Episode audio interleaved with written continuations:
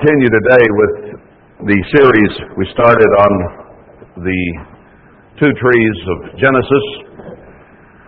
Uh, I'd like to wrap this up today or tomorrow, uh, next week, probably next week. I think I have more here than I can cover today, but I don't want to prolong this. I want to get to the point, uh, rather than getting it so strung out we forget what we're doing, uh, because there is definite meaning and symbolism in those two trees. I made the statement last week that the tree of the knowledge of good and evil does symbolize the law. Because, as Paul said, I would not have known sin but by the law. So it is the law that defines evil, that defines what sin is. To the point that they finally broke the law, they did not understand sin, and they didn't even know that there was such a thing as a law, really, because they had known nothing but good. There was no evil, no negativity, everything was good in life. But they did break the law, and we saw that they broke the first and great commandment, as Christ termed it in Matthew 22 36 or 7. And that is idolatry, or putting themselves and Satan above God. So that was their main sin, the first and great commandment.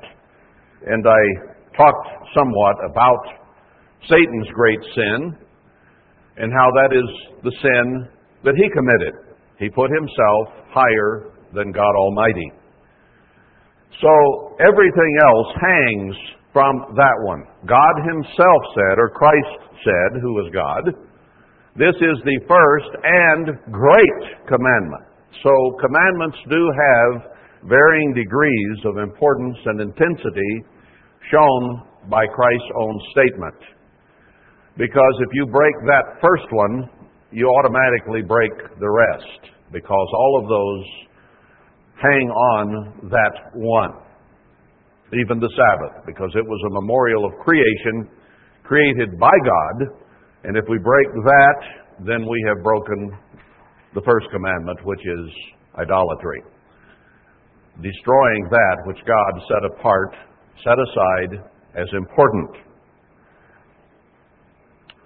So, with that background, I started into something to show that the law is not evil, because if they conclude, people, and many have, that the tree of the knowledge of good and evil does indeed represent the law, then breaking that law caused death.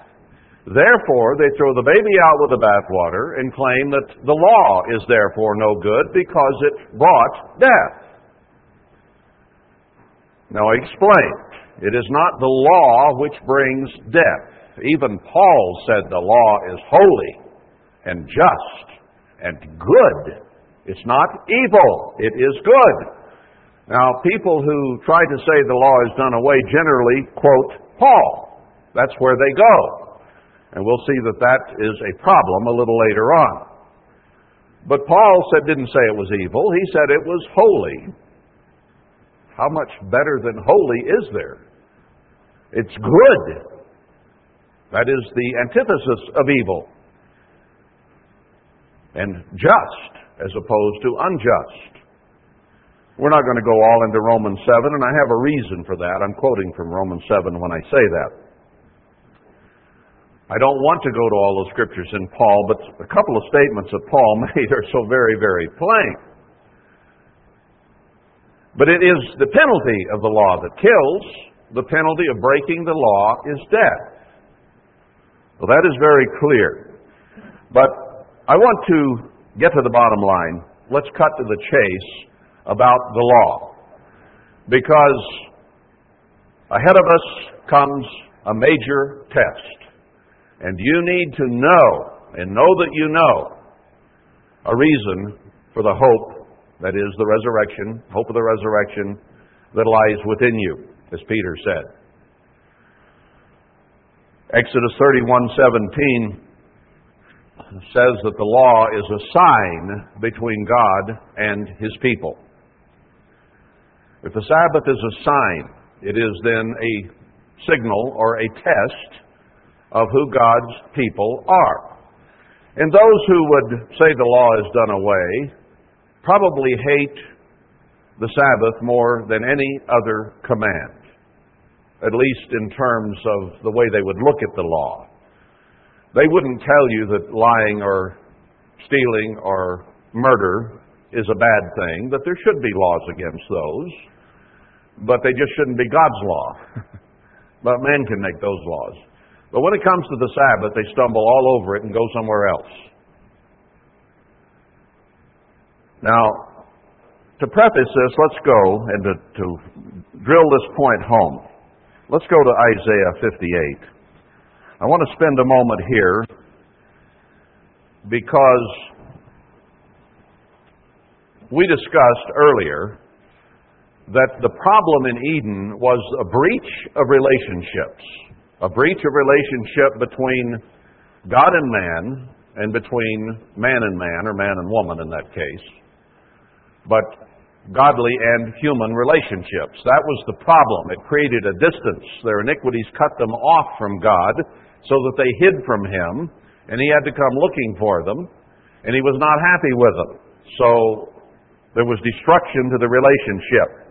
Now there was a breach then that was created, and all men have sinned since, and in that sense, in Adam, all have died. Because the penalty of sin is death. The wages of sin are death, as we saw. And therefore, if we sin, we will die unless somehow we are redeemed from that penalty. Won't we? There is still a breach between God and man. Even with the New Testament church, God said He has turned His face from us because of our sins. He will forgive them. And one day, He says, and I think it's Zechariah 3, and as a cloud in Isaiah 50, no, 44, or 43, whatever it is there, so he's going to forgive those and turn his face back and shine on us. We've gone over those scriptures many times. But obviously, there is still a gap between us and God, right? Let's see what this says. Now, this chapter we read often on Day of Atonement. And it is a prophecy. Keep this in mind because it has a great deal of bearing on what we're talking about today because it doesn't matter, does it, if people can find a way to do away with the Old Testament and most of the New Testament so that they don't have to keep the law of God. But this is a prophecy of the end time, and it's not even a prophecy of the millennium. It is premillennial, as are all these prophecies. They extend on into the millennium, but they apply first to the church as a spiritual body at the end that God will walk through as a witness to the world. Because some say, and it's been said, that, well, we don't have to keep anything now, but the laws will be kept in the millennium. Do I even need to address that ludicrosity? But whatever. This is a prophecy for now, and it says, Cry aloud, spare not, lift up your voice like a trumpet and show my people their transgression and the house of Jacob their sins. That's how he opens the chapter. Sin is the transgression of the law, 1 John 3 4. So he said, Show my people how they are breaking the law, a prophecy for the end time church. And they seek him, they use his name, and so on. I won't go through all of it. And then he says even their fasting is for selfish reasons, to get something. And then he mentions down in verse 7 what the real, well, verse 6, let's start there. Here, here is God's reason for fasting. Men have their reasons penance, uh, to get something from God, done in selfishness. So he says, Is not this the fast that I have chosen? Now, here is the real reason for fasting, or the reasons to loose the bands of wickedness. What is wickedness? It is the opposite of righteousness, which is doing what is right, which is keeping the commandments of God, those things which are right and just, holy and good. To undo the heavy burdens. What causes you to have heavy burdens? The works of the flesh. Following the things that appeal to human nature that get you in trouble. That creates a burden. If you understand God, it creates a breach between you and God because you're not doing the things that He says. Christ lived without sin. And He said we're to walk in His footsteps, 1 John 2 6. Do as He did. Well, if He didn't sin, that means He never broke the law. And yet people say the law is done away. It doesn't matter if you break it. Is that so? Doesn't it make a burden? And to let the oppressed go free and you break every yoke. What is the yoke that is on our neck? It was when they broke the law in the Garden of Eden that the yoke, the penalty, the curse of sin came upon us. That yoke has to be broken. He tells us in Isaiah 52 to break the yoke from off your neck, to quit laying down and being walked over by the system we live in, and to sit up and take notice. So, fasting is to help break the yoke of carnality and sin that is on our necks. Now, notice the next part of this. Is it not to deal your bread to the hungry, and that you bring the poor that are cast out to your house? When you see the naked, that you cover him, and that you hide not yourself from your own flesh, or deceive yourself about yourself. Hide what you really are from yourself. Now, what is that statement in verse 7? It's Matthew 22, 36 through 38 all over again. This is the first and great commandment, and the second is like unto it, that you love your neighbor as yourself. What he's saying here is that an end time prophecy, if you're to fast, and fast with a purpose, it's to put aside the self and learn to give and serve others. Christ quoted this in Matthew 22. Now notice that if we fast with this in mind, with this purpose, not to get something for ourselves, but to learn to turn and give to others, then shall your light break forth as the morning. Now that means the yoke is gone, the burden is gone if you keep that commandment. Now, what did he say about the first commandment and the second, which is likened to it? On these hang the law and prophets. Everything that the law and the prophets have to say goes right back to those two principles, those two commandments. They are a summary. The first four, the great one toward God, the last six toward man. Okay? Then shall your light spring forth as the morning, and your health shall spring forth speedily. So health, well-being, a good mentality come from keeping the second of those two commandments. So, loosing the bands of wickedness and heavy burdens and the yoke and everything else that we suffer from has to do with the commandments of God. Isn't that clear in here?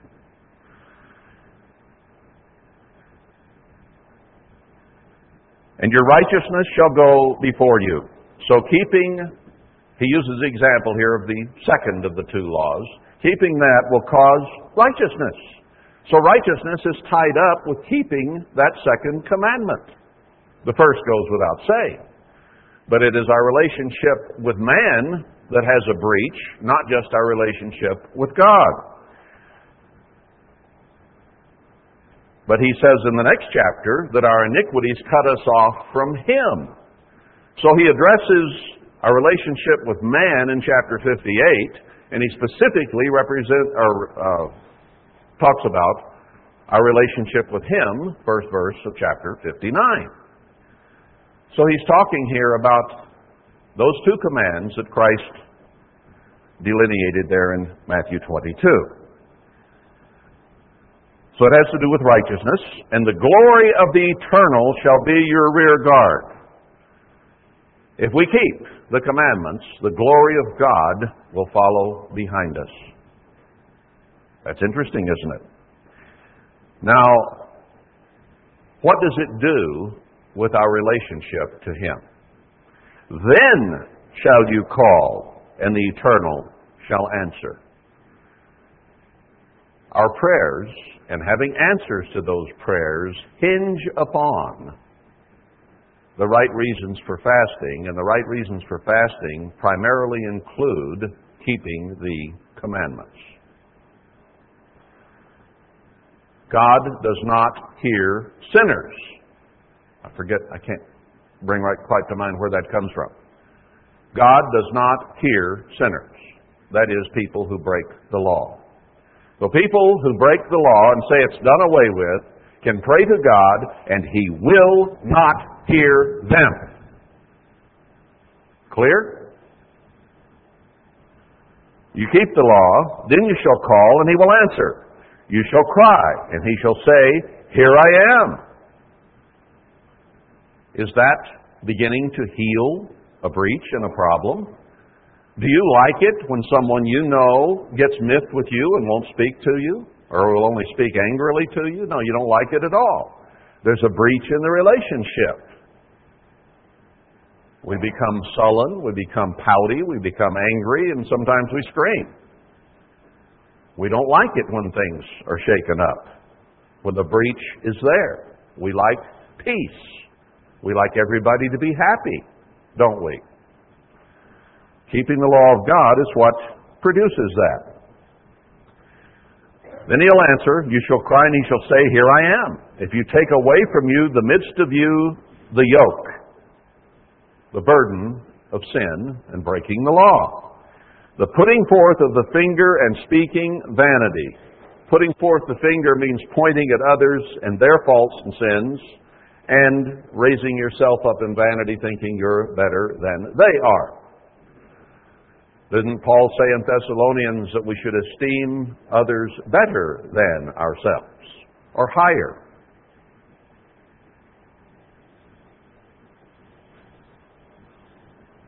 All right.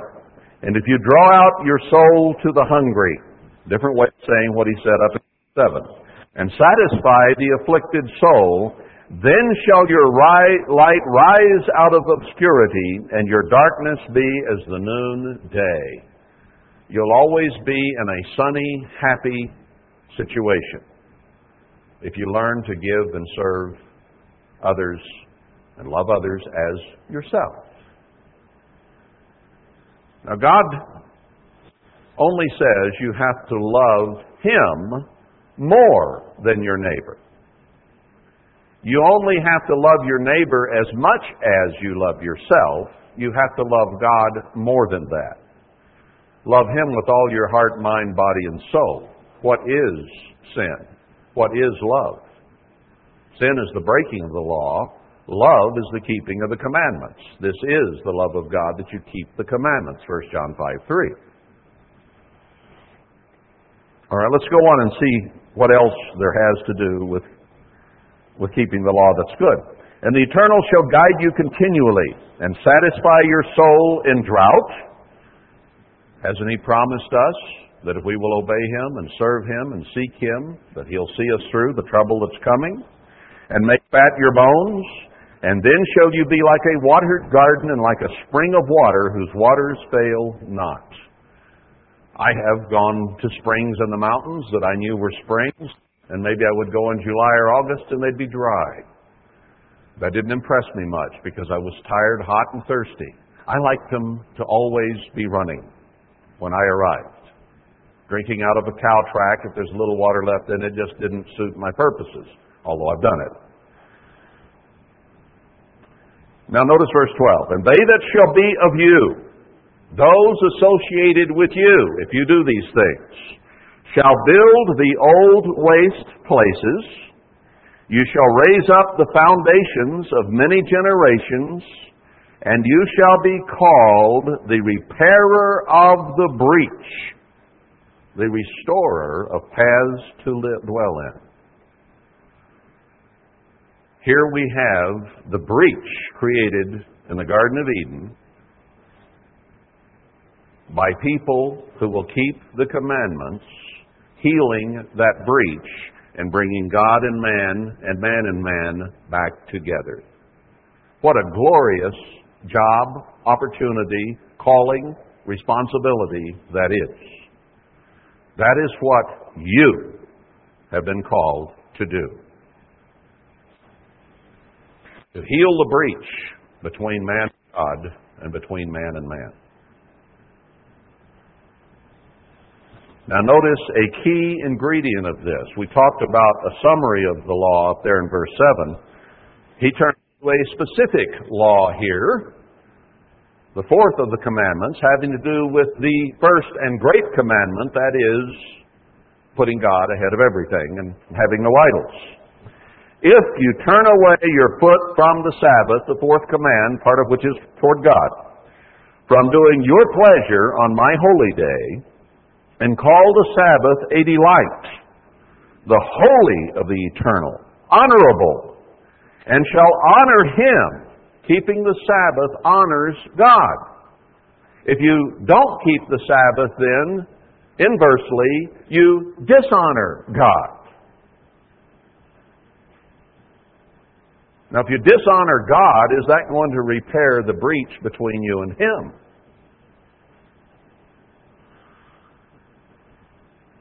Now we know from the book of Revelation, and I won't go there, that the mark of the beast includes not keeping the Sabbath.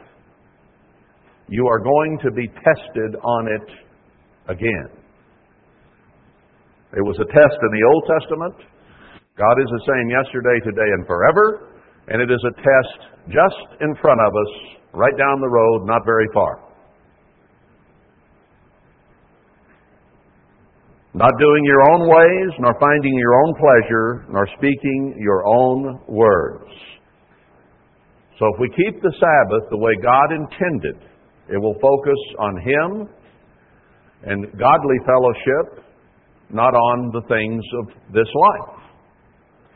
Then, now here's the reward.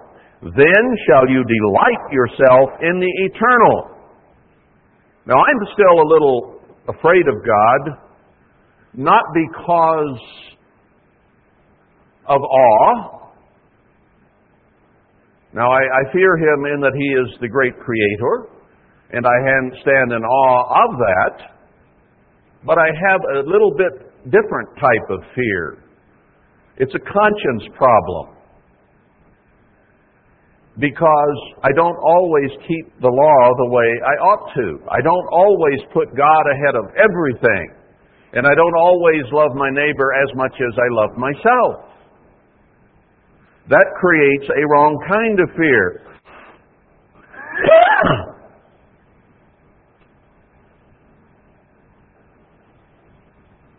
you shall delight yourself in the eternal. You know, when you, when you are in a position where you delight in the eternal, you have gotten past a bad conscience what causes a bad conscience? Sin, breaking the law. So, what he's saying here is if you'll keep these laws, then life will become a delight instead of a burden and a yoke. And I will cause you to ride upon the high places of the earth, and feed you with the heritage of Jacob your father, for the mouth of the eternal has spoken it. And it says this, then it goes into chapter 59. It isn't because God's short armed that He can't bless us, it's because our iniquities have cut us off from God, our sins.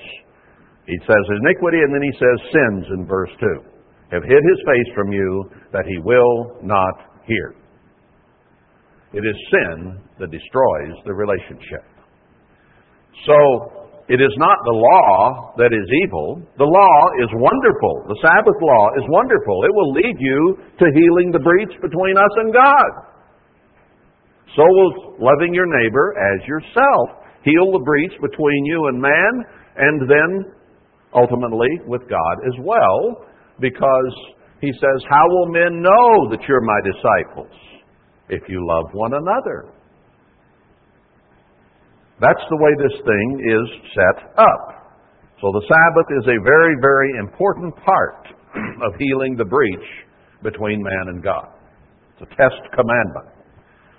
Now, I want to move on.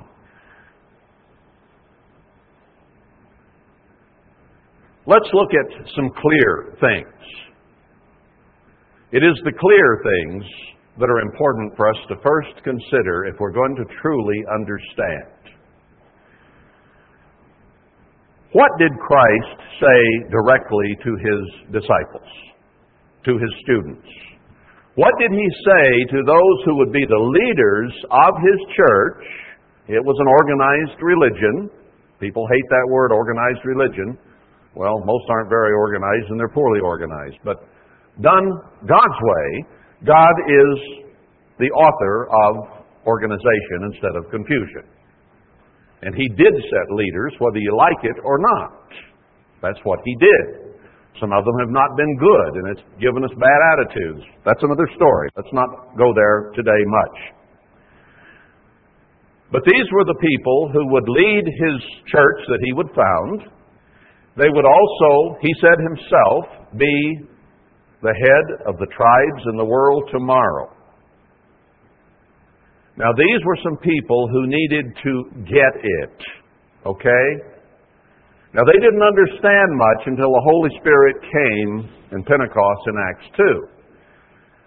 They didn't quite get it yet, right?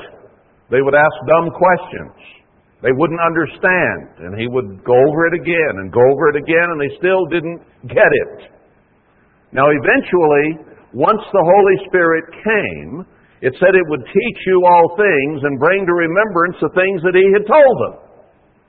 So the things He was telling them as they were disciples and students were the things they would need to remember later if they were to run the church properly. And the Holy Spirit would come, they would get it, and then they would remember those things so that they could teach and preach properly, okay? That's the point there. Some will dismiss what Christ told them because he says they were just learners and disciples and he hadn't died yet, and therefore what he said to them didn't make any difference.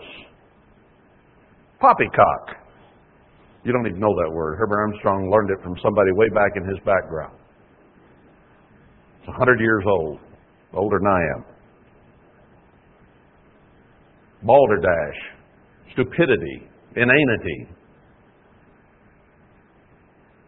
We just quoted a scripture that said, you need to remember the things that I've told you all this time, right? Don't, don't forget it and try some legal way of saying, well, that just applied to them, and he was talking to Gentiles and unconverted disciples, but after he died, then we were released from the law. I don't think that's what that scripture just said. I think it said that you better remember the things I told you. So, what did they learn? I think that we need to go back and see what he taught them and what they then later taught others. Because their purpose was what?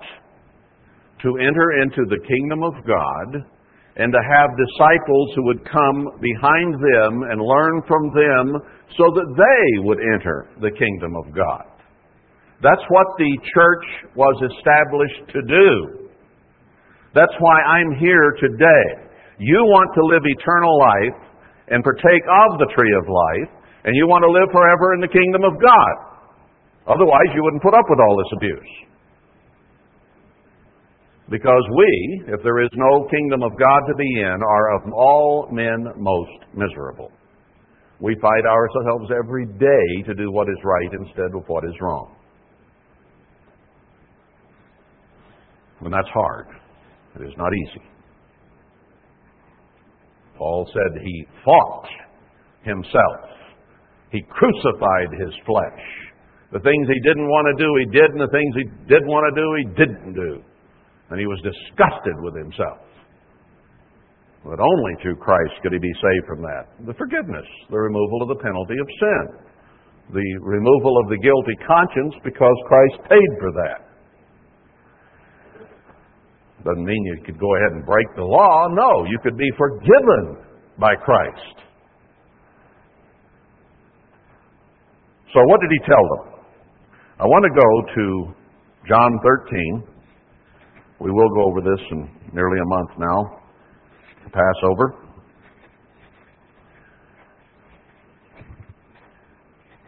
I can get back to John 13. Now, let's set the scene here for a moment. This was the most solemn evening of the time that Christ had spent with these disciples, these men to become apostles. He was on his deathbed, you might say. Uh, he was about to die the next day, to be taken this very night. He had taught them for three and a half years, and now, when he had explained to them that they would continue to take the Passover, but there would be a change of symbols, and not just the blood of lambs or goats, but his blood would become the drink, and his flesh, broken and beaten, would become the food. So he explained a change in symbolism here, not a doing away with, but a change. And this is a summary, if you will, of all the things he had told them in the last three and a half years. This is the heart of the matter. This is the crux of his teaching. He was absolutely, shall I say, dead serious this night, about to die. So it was very serious what he had to say. This, in some ways, is more important and more serious even than perhaps the Sermon on the Mount. Now, that was a sermon he gave to his disciples. He went up on the mountain away from to preach to his disciples, and the multitude came there in Matthew 5. They heard what he had to say, but it was not directed at them, it was directed at his disciples. So the things he said in Matthew 5, 6, and 7 in that first real teaching session I didn't come to destroy the law, I came to fulfill it, to fill it up, to raise it, to empower it, to make it even more holy, even more binding, even more important than it had been in the past. And he explained that. You used to look and lust, now to, I mean, you used to do the sin, now even to look, to lust, to con- consider, to contemplate, to ponder sinning is now forbidden to you. He raised it to a higher level, a greater plane. You could think about sin all you wanted in the Old Testament, as long as you didn't do it. Now you're not even supposed to think about it, but bring every thought into the captivity of Christ. Try that someday. See how much fun that is. They say he came to, I didn't come to destroy the law, I came to do away with it. I came to destroy it. No. He explained what he meant He raised it to a higher level, and he never once broke it. Lived sinless. So that was the beginning salvo of his teaching, was that the law is very, very much still in effect. Get it, fellas. But they didn't quite get it. So now, just before the Holy Spirit was to come and he was about to die and leave them, he rehearses and summarizes the whole thing all over again. And I'll tell you what, here he gets even stronger than he did there. Let's look at it. Uh, Uh, verse 33, he starts speaking to them. Little children, yet a little while I'm with you. won't Be long. You shall seek me, and as I said to the Jews, where I go, you cannot come. So now I say to you, I'm leaving, you can't come with me, so here are my parting words. Here's what I have to say as the last reminder. What did your mother used to tell you when you left the house? She'd tell you about six or seven things. Okay, mother, okay. But then the last thing she would say was the most important. She'd give you all her rules, and then, and she might include the, most important one in the first or second one, and then at the end, She'd holler as you headed for the car, the last instruction. The most important thing on her mind was what she said last to you. Have a good time, but be good. Or words to that effect.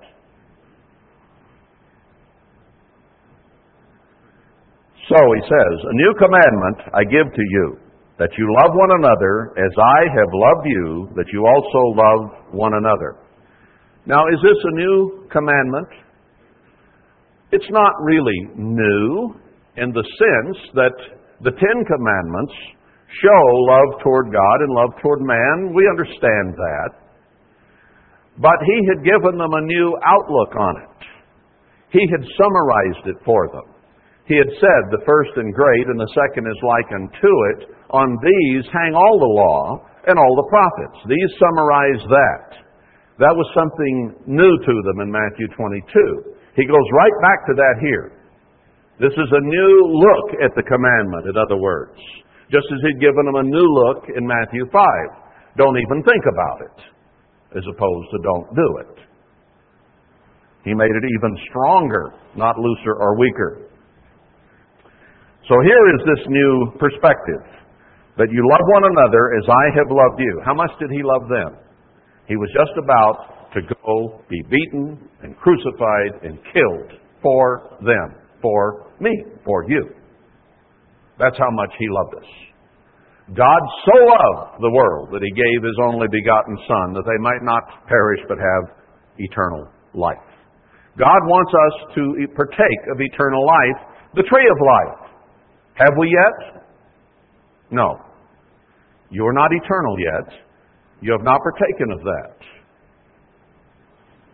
You have the Spirit of God living in you, but you have not been changed in a moment in the twinkling of an eye, and you're not spirit. You're still flesh.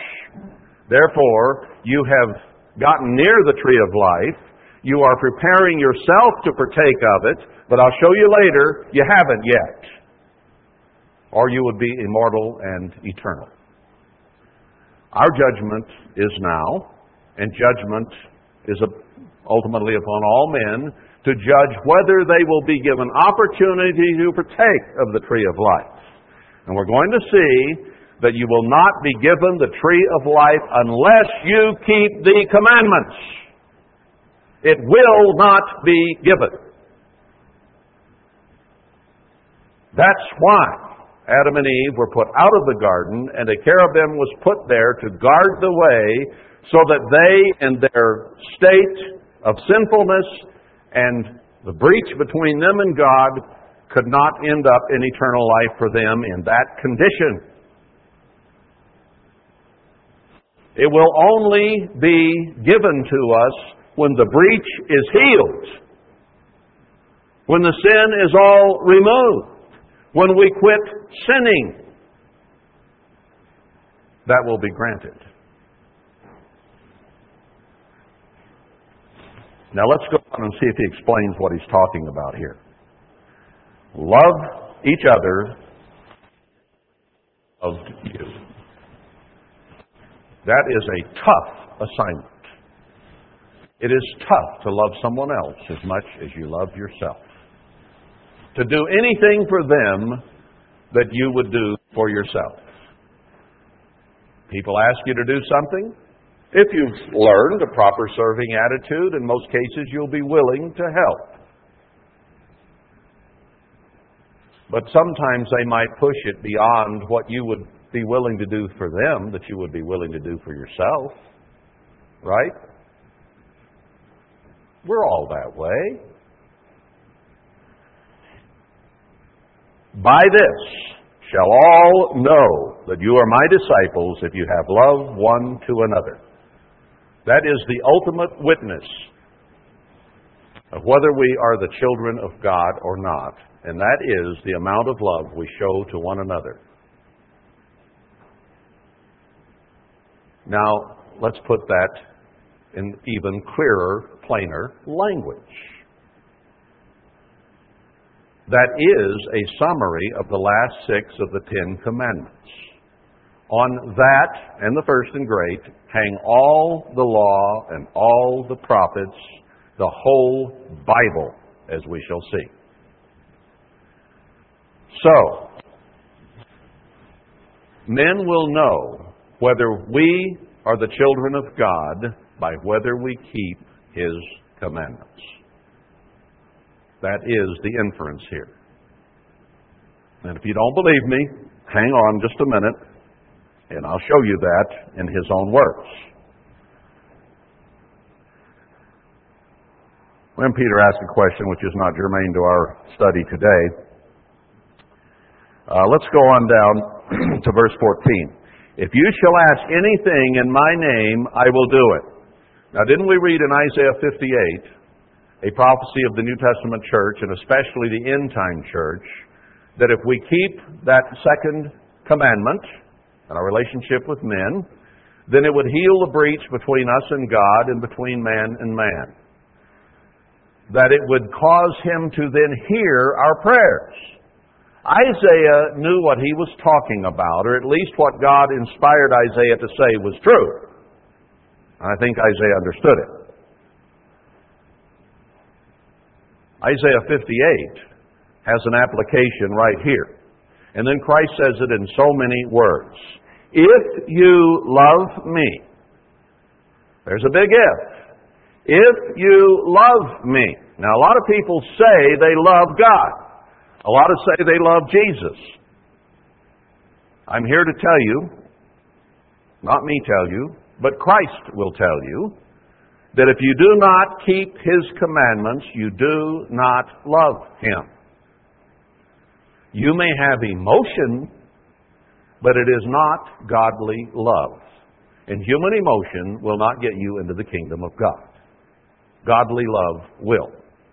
If you love me, keep my commandments. What did he tell the young rich man in Matthew 19:5 who asked, "What shall I do to enter eternal life?"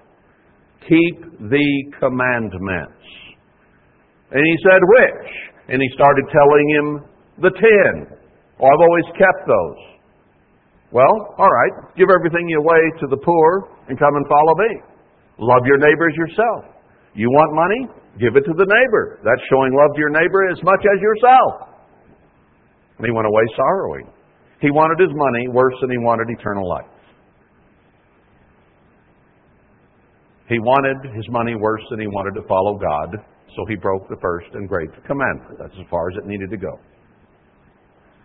If you love me, keep my commandments. If you do keep my commandments, and I will pray the Father, and he shall give you another comforter that he may abide with you forever.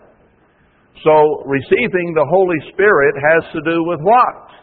Keeping the commandments. God does not give his God gives his spirit to them that obey, Acts 5:29.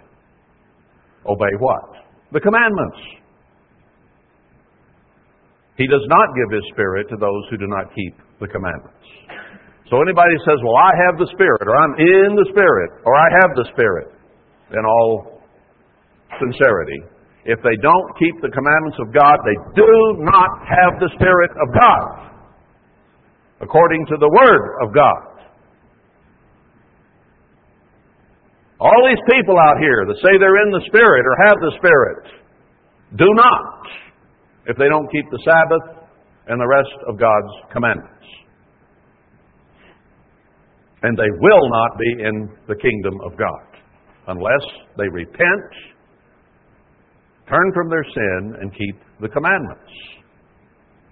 If you will enter life, keep the commandments. How plain a statement can you make? There's no prevarication or equivocation. It's just plain, simple, and direct. Paul wasn't always that way in his writings, was he? That's where people get confused. They go to Paul instead of to Christ, and they get confused there, and I'll show you why later. All right, let's move on down. Verse 20. At that day you shall know that I am in my Father, and you in me, and I in you. He that has my commandments and keeps them, he it is that loves me. And he that loves me shall be loved of my Father, and I will love him and will manifest myself to him. If you want to get close to God, if you want God to reveal himself to you, what do you have to do?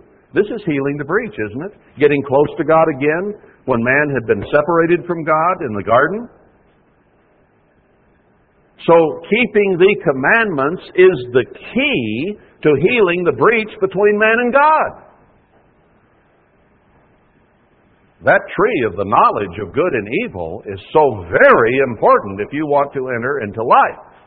And I'll show you before we're done with this series, right at the end, a very plain statement that ties the two together so directly that it cannot be denied. They can be ignored, but not denied. He says again right here, who loves him? It's the commandment keepers. No one else.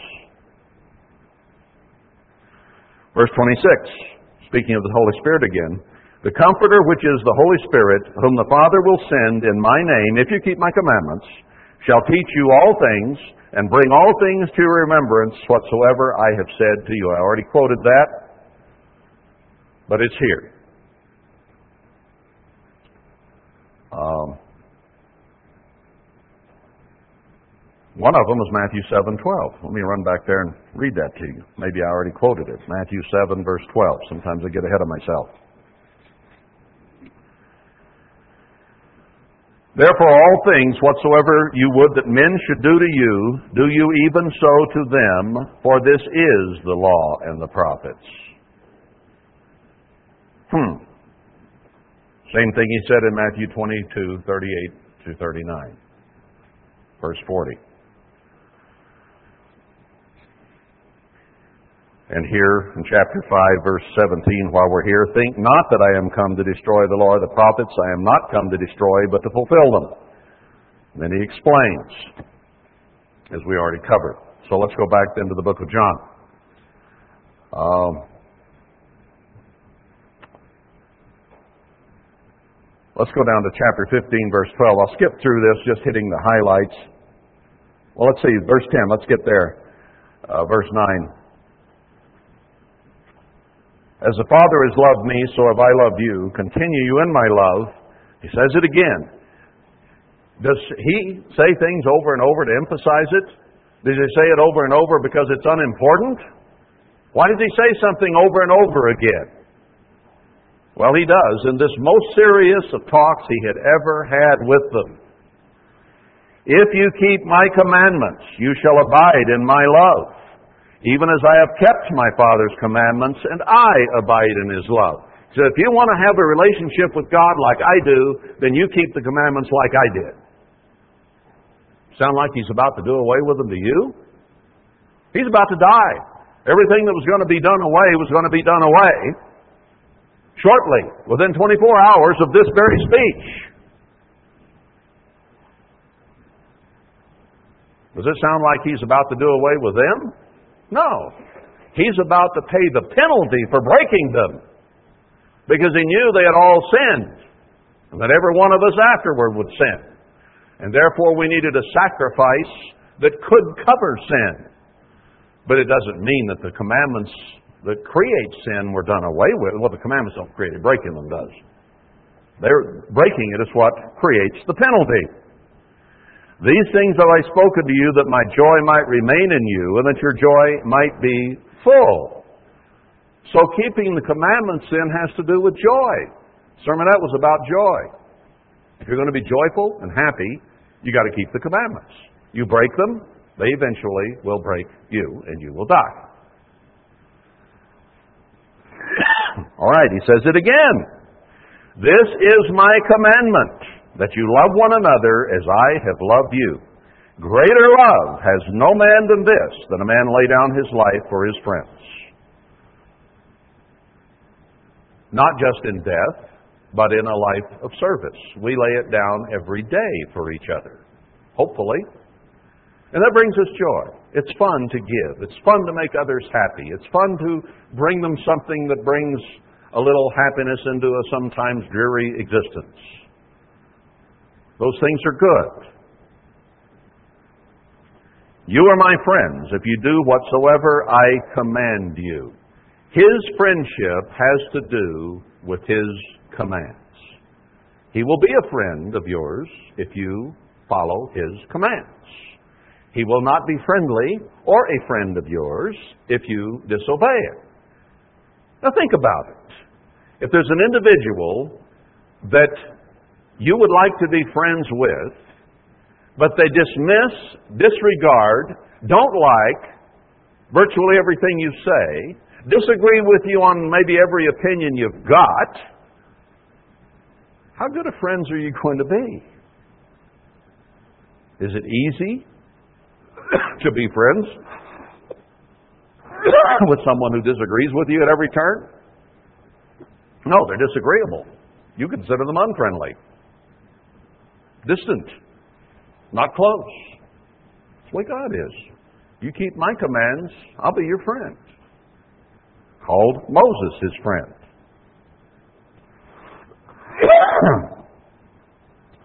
All right, let's go on. Verse 17, these things I command you that you love one another. Uh, said he'll guide you into all truth in chapter 16, verse 13.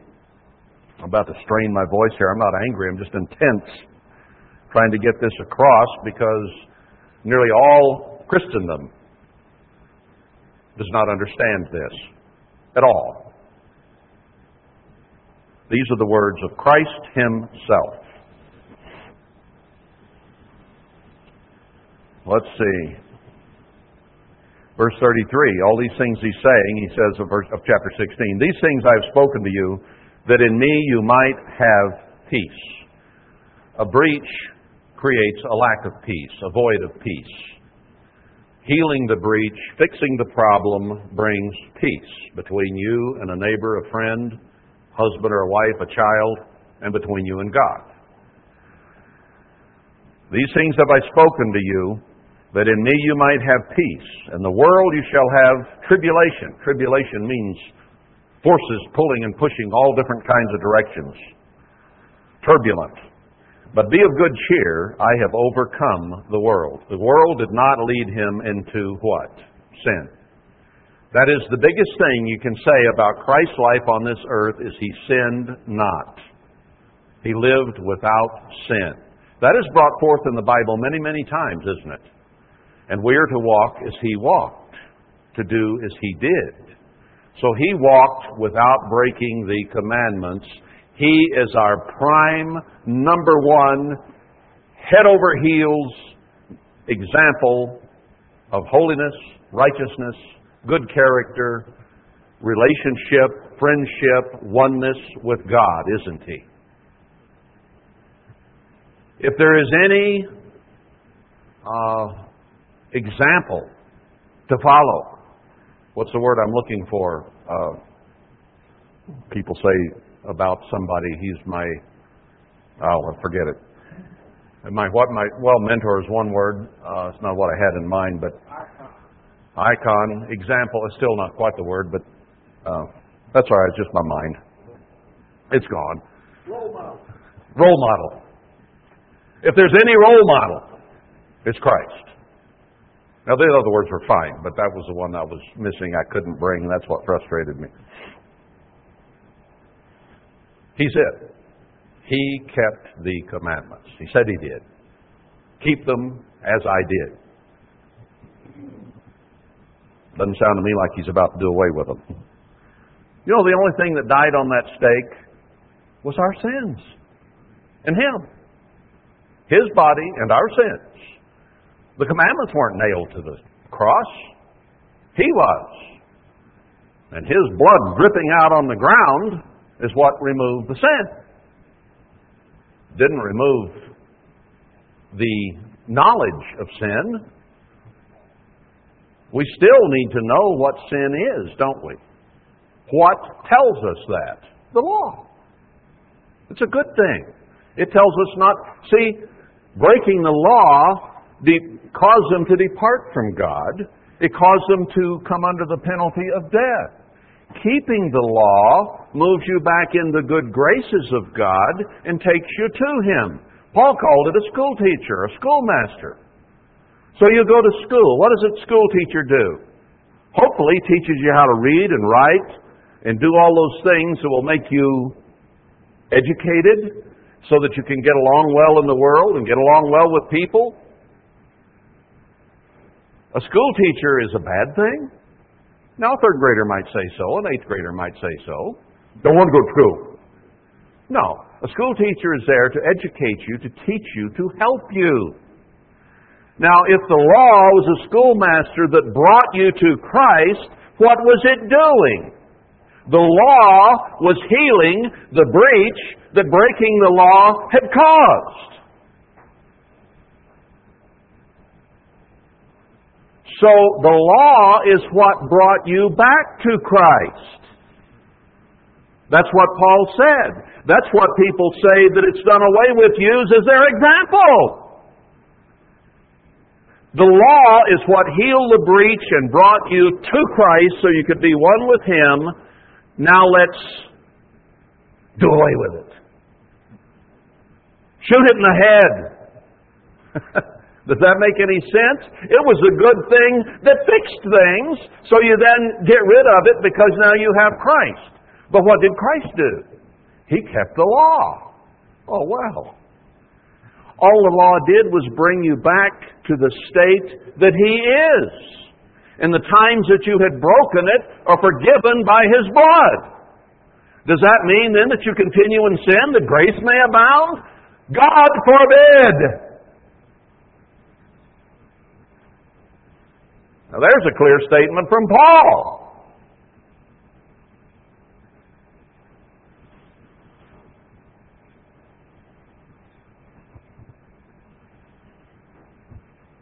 Do I sound like a fanatic here? Almost acting like one. This is serious business. This is the most serious talk he ever had with them. We got to get it. Now, I'm preaching to the choir. I understand that. You understand this. But you're going to be tested on it again. You better know and know that you know. We'd better know what the tree of the knowledge of good and evil is, what the tree of life is, and how to get there. And we better understand that breaking the law, the first and great, was the main one they broke, caused death. And then the law suddenly became obvious that if you stay on this side of it, there will be good. If you go on that side of it, you will die. And they had just gone on that side of it, and they had come to the point of death. They would die as a result. So the law doesn't kill you. Breaking the law and the penalty that comes with it is what kills you. Keeping the law will bring you life. God will not give his Spirit except to those that obey. If you will enter into life, keep the commandments. Now, does that do away with grace? No, because all have sinned and come short of the glory of God. Therefore, we certainly need the blood and the grace of Christ to forgive the past sins so that our law keeping will mean something. But He is not going to forgive you if you continue to break His laws. We'll see that very clearly.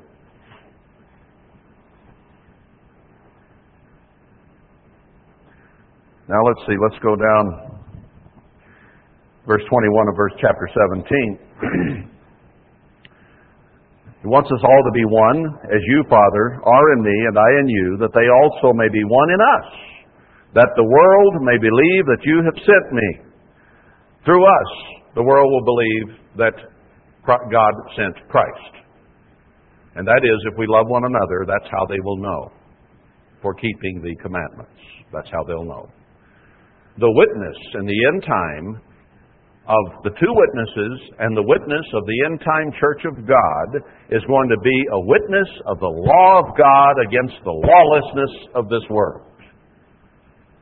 That is the witness that God's people are of God. You want to know what the message of the two witnesses is at the end? It's that God is God, and if you want to be like Him, you've got to keep His commandments. It's that simple. If you don't keep His commandments, plagues will come upon you.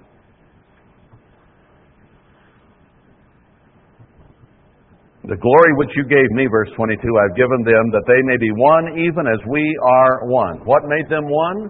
What made it so that there was no breach between the Father and the Son? We already read it. He kept the commandments. That's what made them one. Now, these men were not yet truly one as the Father and the Son are one. That's why he keeps telling them, love each other which is the fulfillment of the commandments. And if you love me, that means you are keeping the commandments. That's what creates that oneness. Christ never once, ever broke the first and great commandment. I don't mean while he was here three, 33 and a half years. I mean ever.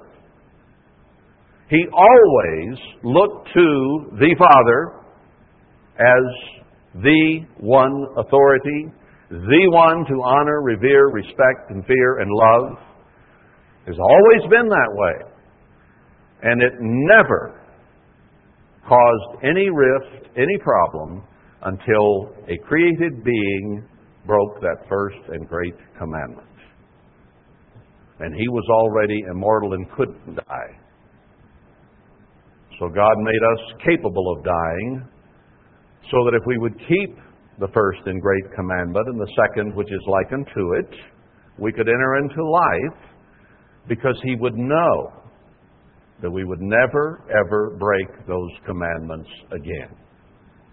You see how big this is? How big what happened in the Garden of Eden was? Why those trees are so very, very important? And what the tree of the knowledge and the good of good and evil represents?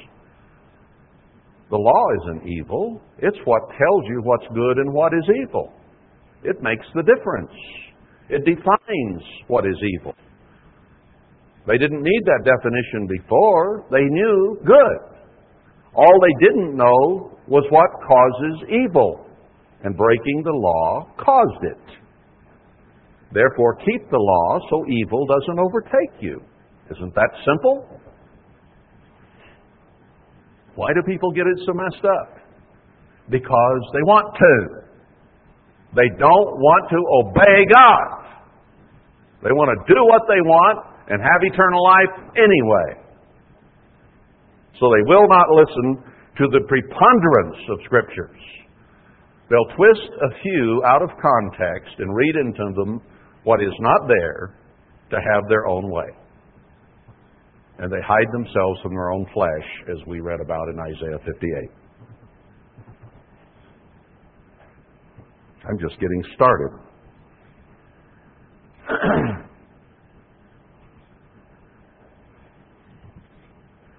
well, I think that's enough in John right here. Let's move on. Uh, I want to go to the book of Hebrews for a couple of quotes. Now, this was probably written by Paul. Uh, there's no absolute proof of that, but uh, most scholars seem to think that, and I think by the way that it is written, it's fairly clear to me at least that it, it seems to be the case. But let's go to Hebrews uh, 4. Now, this is written by an apostle of God, whether it was Paul or someone else. In any case, it was canonized as part of Scripture and therefore is God breathed and is correct. Okay? It's profitable for doctrine, for inspiration, correction, and instruction in righteousness. Now, here is a summary, if you really grasped it Hebrews 5, verse 14. Seeing then that we have a great high priest, Christ Himself, that is passed into the heavens, Emmanuel, the Son of God, let us hold fast our profession. We are professionals. We are to act professional. For we have not an high priest which cannot be touched with the feeling of our infirmities, He can feel our infirmities, our frustrations, our sicknesses, our illnesses, both physical and mental, but was in all points tempted like as we are. Any temptation any one of us has ever had, he had also. Yet without sin. Sin is the transgression of the law. So he says, Our high priest can feel what we go through because he had every temptation we do, and yet he never sinned. Therefore, or it says then, let us therefore come boldly to the throne of grace that we may obtain mercy and find grace to help in time of need. Now, if the law is done away and we live under grace only, and all we have to do is accept the name of the Lord more or less and be nice, then why do we need grace in a time of need? What creates need for grace? He just talked about it. He was tempted like we are. He didn't sin. We did sin. And it is our sin that causes us to have a need, and we're to be able to go boldly to Him because His blood was shed for us so that we might be forgiven and therefore might enter into life because we do not have to pay the penalty for sin, which is death. The second death. Obtain mercy. How do you obtain mercy? Through His sacrifice. So He encapsulates the whole, the whole subject of law and grace right here. You break the law, you need grace. Creates a time of need for you and you go to Him who died for you and who never sinned, His life paid the penalty for yours and mine, our sins, which is the transgression of the law. The New Testament talks a lot about sin, doesn't it? Right here. All right, let's go to Hebrews 8. Well, I want to go back first of all, before we hit that. Let's go back to where this came from Jeremiah 31. Jeremiah 8 is a quote from right here. Again, Jeremiah was a man of God, and he is a man whom God inspired to write prophecies for today. Now, he was sitting in the middle of the Old Covenant, uh, the covenant of blessing that had been given to Israel from God at Sinai. but here he says, verse 31, well, let's notice verse 30. Everyone shall die for his own iniquity, his own sin. Okay, the penalty of sin is death, right here. Every man that eats the sour grape, his teeth shall be set on edge. Behold, the days come, says the Eternal, that I will make a new covenant with the house of Israel and with the house of Judah. Not according to the covenant that I made with their fathers in the day that I took them by the hand to bring them out of the land of Egypt.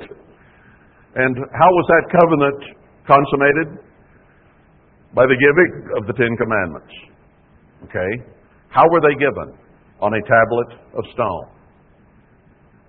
That stone is still in the Ark of the Covenant.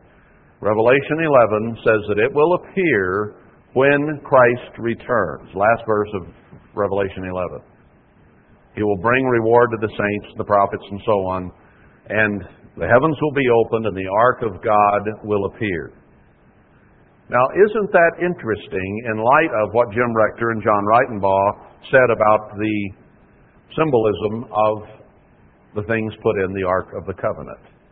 Manna, which represents Christ, the law, which represents what is needed to help us toward salvation, toward Christ, to heal the breach, the schoolmaster, if you will. Aaron's rod that budded. Those things are going to come to pass. All right, that Ark of the Covenant was created after the pattern in the Garden of Eden, which is after the pattern of the heavenly Jerusalem. This all ties together. Why would the Ark of God containing the Ten Commandments come down from heaven when Christ returns? Because this thing goes all the way back to Genesis 2. That's why with the two trees. Those two trees are rooted in righteousness. And both are good trees. Because they tell you, one tells you the difference between good and evil. And since man sinned, you really need to know what that is, don't you? Because only the good are going to be in the kingdom and the evil are not. So that which delineates and defines what is evil is a very good thing. Otherwise, you wouldn't know what evil was. They didn't know. And suddenly they did.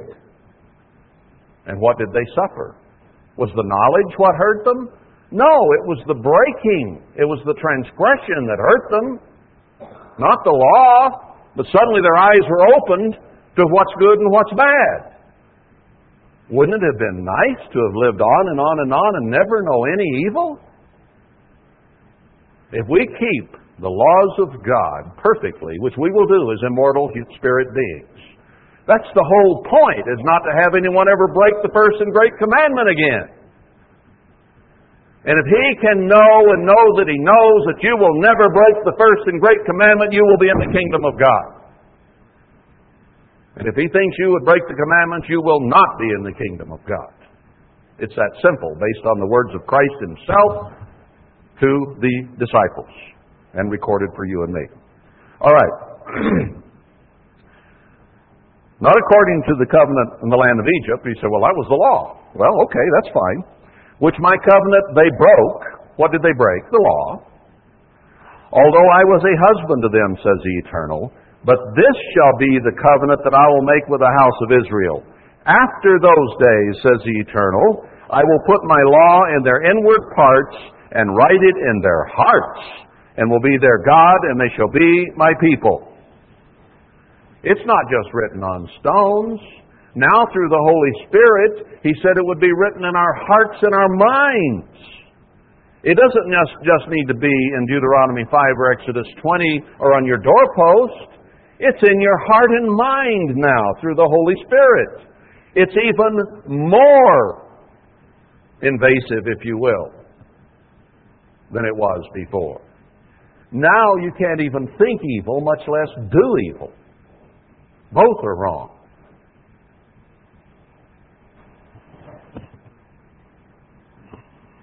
Now, he quotes that here in Hebrews 8. Now, this was written, Jeremiah was writing till later on in that day after Christ would come. And after he returns again, it's going to be even more so. But he's, he's already given you and me what he's going to give the rest of the world when he returns. So the new covenant is now what we are living under and by.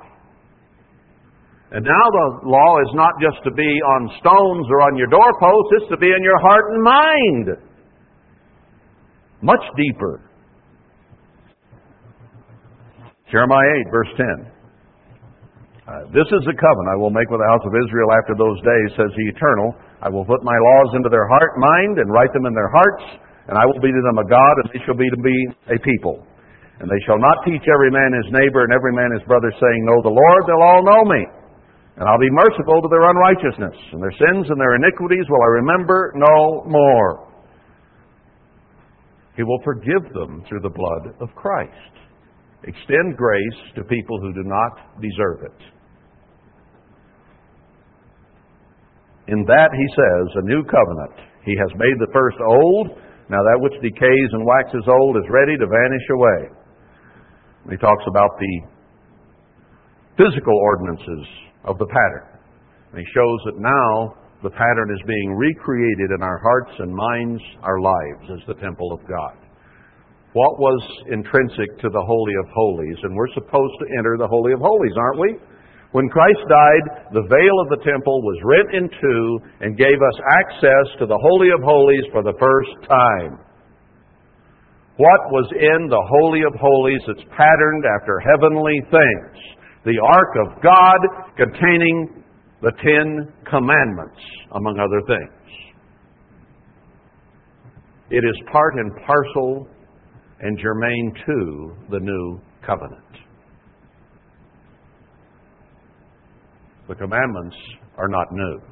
Satan broke them long before man ever occurred, and he came to know the difference between good and evil. And man had that placed before him and said, Don't go that way. It is not a good way to go. Now you're learning good. Does that produce good things in your life? Yes, it does. You also know a lot of evil, and that creates a lot of frustration in your life. Wouldn't you and I be better off today if Adam and Eve and no one ever partook of the tree of the knowledge of good and evil? Obviously so. If they hadn't broken the first and great commandment, we would be better off. But they did. And suddenly evil came upon them and has come upon every one of us ever since. We got to get that fixed. The breach has to be healed. We have to become at one as the Father and the Son are at one. Chapter 10 of Hebrews. Well, I guess I'm already there. I was reading 8. He says in chapter 8, verse 10, that, and then he repeats it again in chapter 10. Uh, verse 16. This is the covenant I will make with them after those days. I'll put my law in their heart in their mind. These I'll remember no more. Therefore, have boldness to enter into the holiest by the blood of Emmanuel. Where do we enter? The Holy of Holies, where the commandments are. Through the blood of Christ which forgives our sin and gives us access to the most holy, God the Father. If your commandment breaking is not forgiven, you cannot know the Father. And if you continue to disobey the commandments of God, you will never be allowed into the Holy of Holies. He will not hear your prayers. There is a deep breach between you and God. That's why I have to pray and you have to pray every day, Father, forgive me through the blood of my Savior. It isn't once saved, always saved. We pray daily. We come boldly to the throne of grace to enter into the Holy of Holies, which we can only enter if our sin is forgiven, and that gives us access to God so that He will hear our prayers.